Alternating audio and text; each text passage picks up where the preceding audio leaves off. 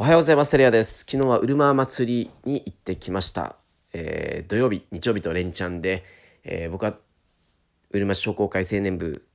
の出店でドリンクコーナーも担当したんですけど、今日、昨日はあの家族と一緒にできるだけ祭りを楽しむっていうことで、えー、他のメンバーにもお願いして、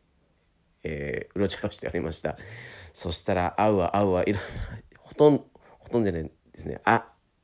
1分歩いて知り合いに会うみたいな感じでその遭遇率はめちゃくちゃ高いなと思いました。出店しているお店の方たちもですね大体知り合いなので、えー、みんなこう声かけながらこう楽しんでいたんですけどこの祭りの効果をちょっと考えてみたんですけど僕は祭りって会場に行って、まあ、楽しむというよりはいろいろ運営側であったりとかあ、まあ、マーケティングな視点で、えー、こう観察するように心がけてるんですけどもこの人の幸福度合いというものが人とのつながり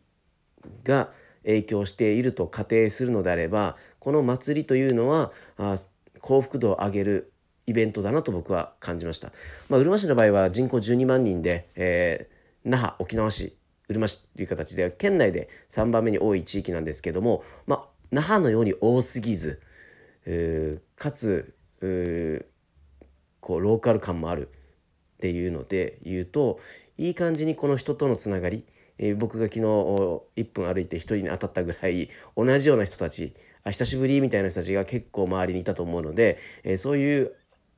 疎遠になった同級生であったりとかあのお友達であったりとか知り合いと会うとまたつながりを感じられてこの幸福度っていうのが上がるのではないかなと思ったので、えー、来年のうるま祭りぜひ遊びに来てみてください。いろいろなつながりができると思います。明日はサンライズシーカヤックなので、えー、今日は早めに寝たいと思います。今日も頑張りましょう。